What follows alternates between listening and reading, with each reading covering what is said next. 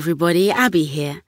We have something very special for you tonight, all the way from New York City.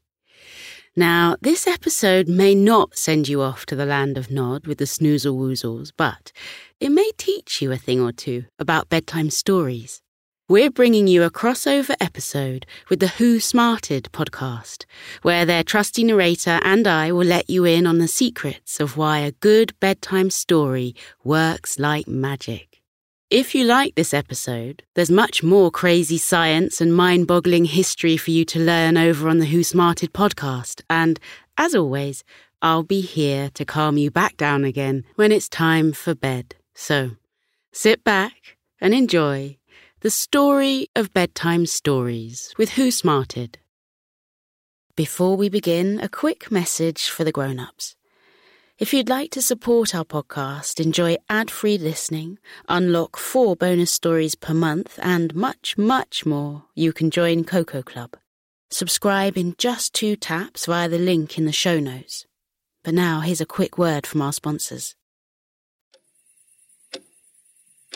Psst. Hey, Smarty Pants, you hear that? That's the clock in my bedroom, and right now it's telling me it's 2:37 a.m. Normally, I'd be fast asleep at this hour, but guess what? I can't sleep. Instead of getting valuable rest and recharging my brain and body, I'm just laying in bed, staring at the ceiling, listening to my clock. Have you ever had trouble falling asleep, Smarty Pants? Yep, it's pretty common, and it happens to almost everyone. Also, have you ever noticed how much louder your clock sounds when you can't sleep? So, Smarty Pants, what do you do when you can't sleep? Call it out. Uh huh, uh huh, uh huh. I'm hearing counting, reading, doing exercise, taking a warm bath or shower, coloring or drawing, taking deep breaths.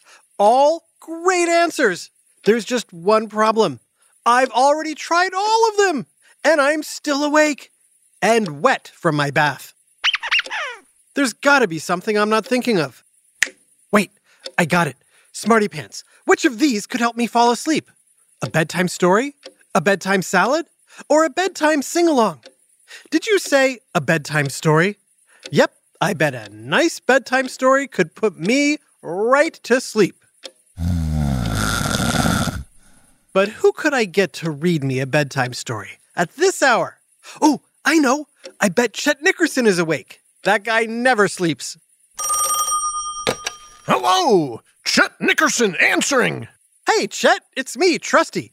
I can't sleep. Have you tried eating an entire box of Chips Ahoy cookies? Nom nom nom nom nom. No. Good, because that definitely will not work. Okay, this might sound weird, but any chance you could read me a bedtime story? Um, I don't have any bedtime stories here, but I could tell you the news. There's been three hurricanes, eight fires, a tsunami, and a rhinoceros on the loose. Also, the stock market is down. You just lost a lot of money. Um. And now, sports. Your favorite team just lost again by a lot. It wasn't even close. You know, Chet, maybe the news isn't the best thing to fall asleep to.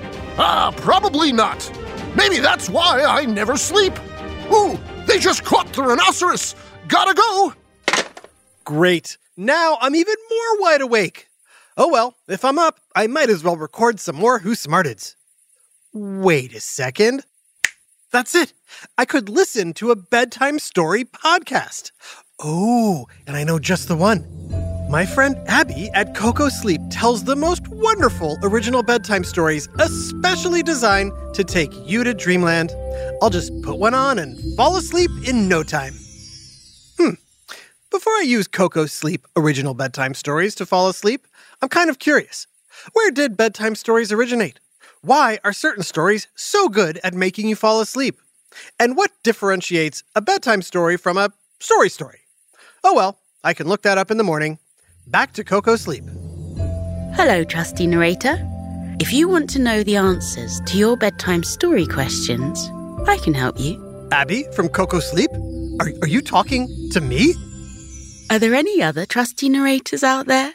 I don't think so, but there are a lot of Smarty Pants and Koko Sleep listeners. Wait, how are you talking to me through your podcast? Actually, this is my phone. I think you called me by mistake. Oops, I guess I'm a little sleepy after all. Sorry to call so late. It's okay. I'm in the UK. We're five hours ahead, so I was just having my morning coffee. Whew. Well, in that case, Abbe, I'd love to take you up on your offer to tell us about bedtime stories. Get ready for a big whiff of science, history, and Koko Sleep on Who smarted? Who smarted? Who's smart? Is it you? Is it me? Is it science or history? Listen up, everyone. We make smarting lots of fun on Who Smarted.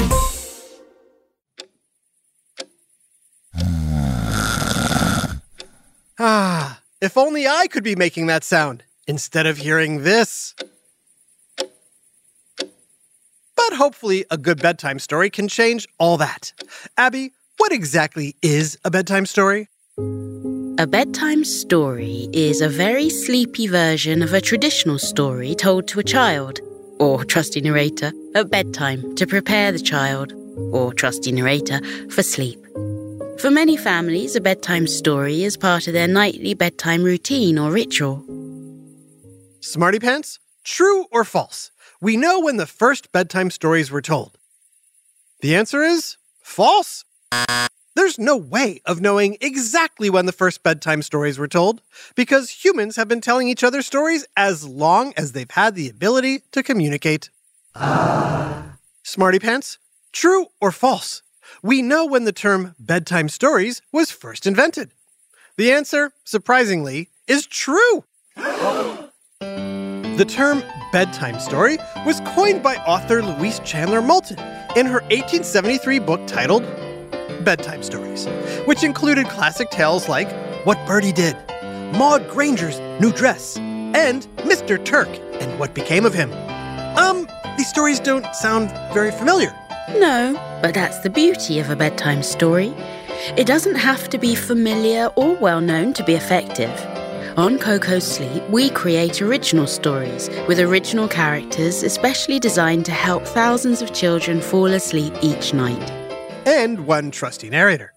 But first, why are bedtime stories so good at helping you fall asleep, Abbe? Bedtime stories make us sleepy because they're designed to make us relax. And when we're relaxed, all our thoughts in our busy heads have been paused until tomorrow. So we find ourselves asleep before we know it.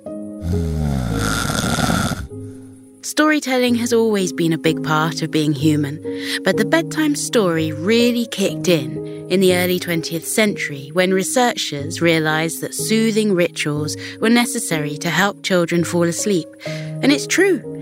Bedtime stories are still popular, not only because story time is a lovely way for families to spend time together, but also because it's great for taking us away from the real world towards dreamland.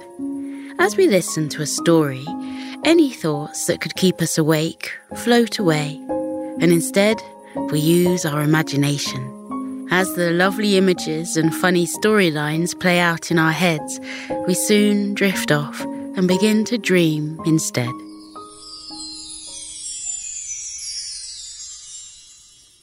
That's great. But I have to ask, what makes a bedtime story different from a story story? As a trusty narrator, I tell stories all the time, but I wouldn't want the smarty pants falling asleep during them.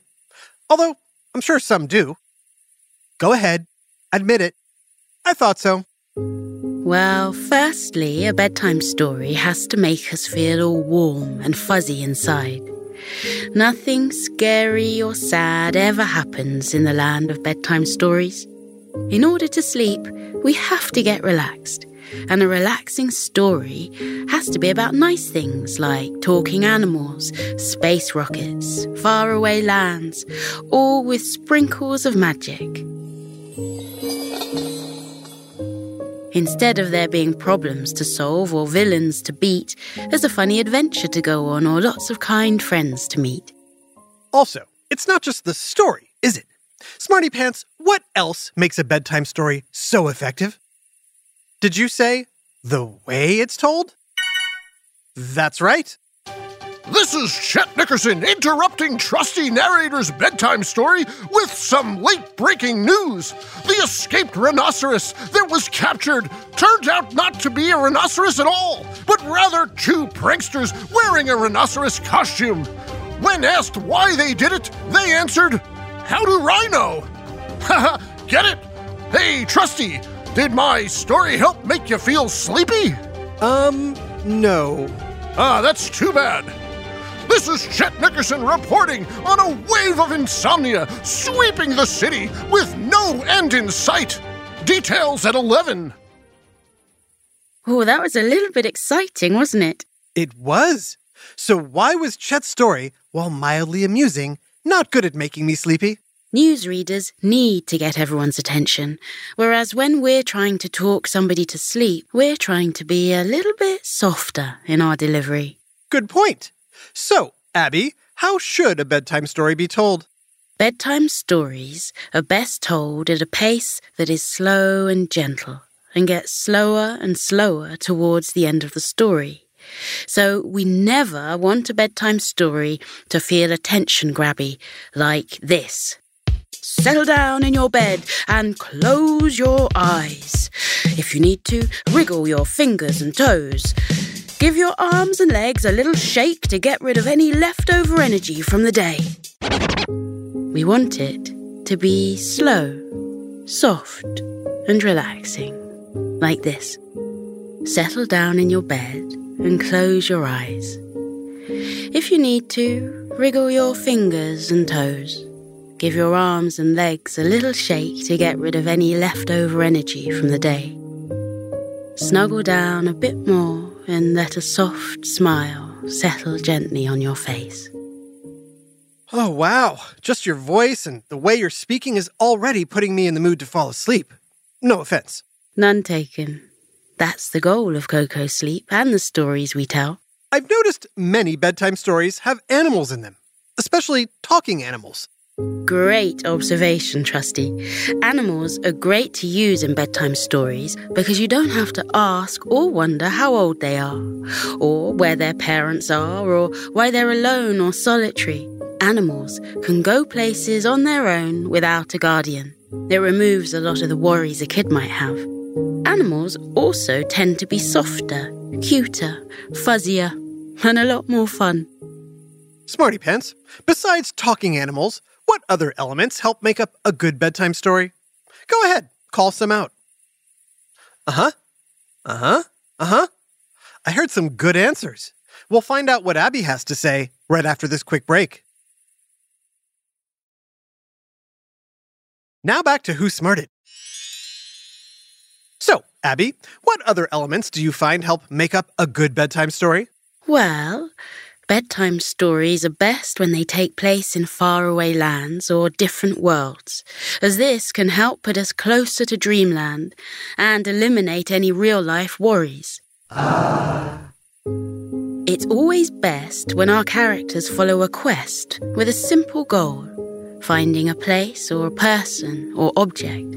This keeps the brain from having to work too hard to follow the story.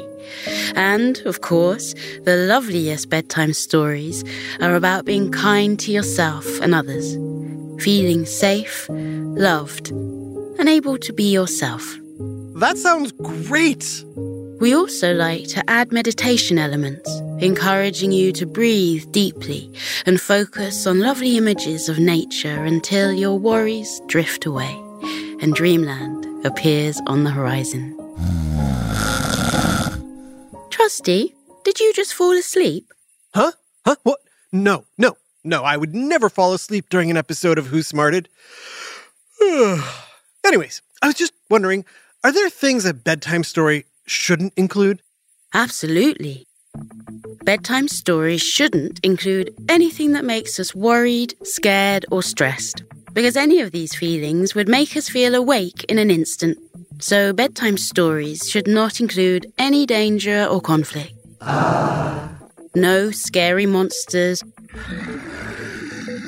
or getting lost in the dark. No arguing, and certainly no shouting. That's interesting because some of the classic fairy tales, like The Three Little Pigs or Little Red Riding Hood, have actual danger and scary big bad wolves. That's true, which is why we find those aren't the best stories to read at bedtime. The key is to make the child relaxed and fall asleep.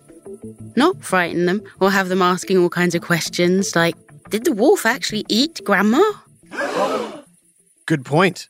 Besides falling asleep, are there other benefits to bedtime stories? Definitely. Reading bedtime stories has benefits for both children and parents. The fixed routine of a bedtime story before bedtime can improve a child's brain development, language mastery, and logical thinking skills. Bedtime stories are also great at teaching children values such as sympathy, selflessness, and self control. But bedtime stories aren't just for kids, are they?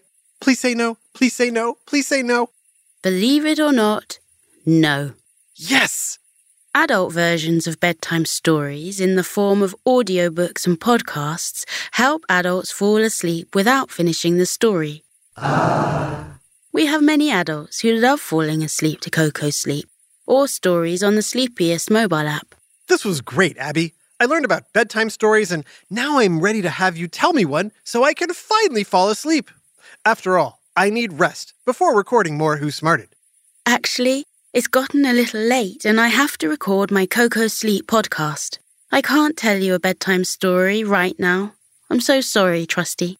That's okay, Abbe. No worries, Trusty. Chip Nickerson here with another breaking news bulletin. Nope.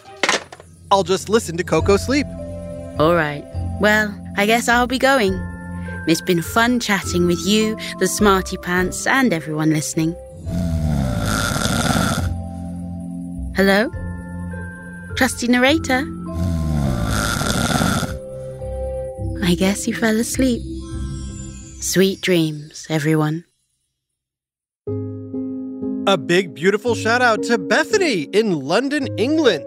Thank you so much for taking Who Smarted with you on long journeys. We love that you love learning interesting facts as much as we love telling them. Also, a big thank you to our friends at Sleepiest and Koko Sleep, Jenna Clark and Abbe Opher, of course. That's Koko Sleep, K O K O Sleep. This episode, Bedtime Stories, was written by Adam Tex Davis, Abbe Opher, Jenna Clark, Susanna McLaughlin, and Jillian Rogerson, and voiced by Abbe Opher, Adam Tex Davis, and Jerry Colbert. Technical direction and sound design by Josh Hahn. Who Smarted is recorded and mixed at the Relic Room Studios. Our associate producer is Max Kamaski. The theme song is by Brian Suarez, with lyrics written and performed by Adam Tex Davis. Who Smarted was created and produced by Adam Tex Davis and Jerry Colbert. This has been an Atomic Entertainment production.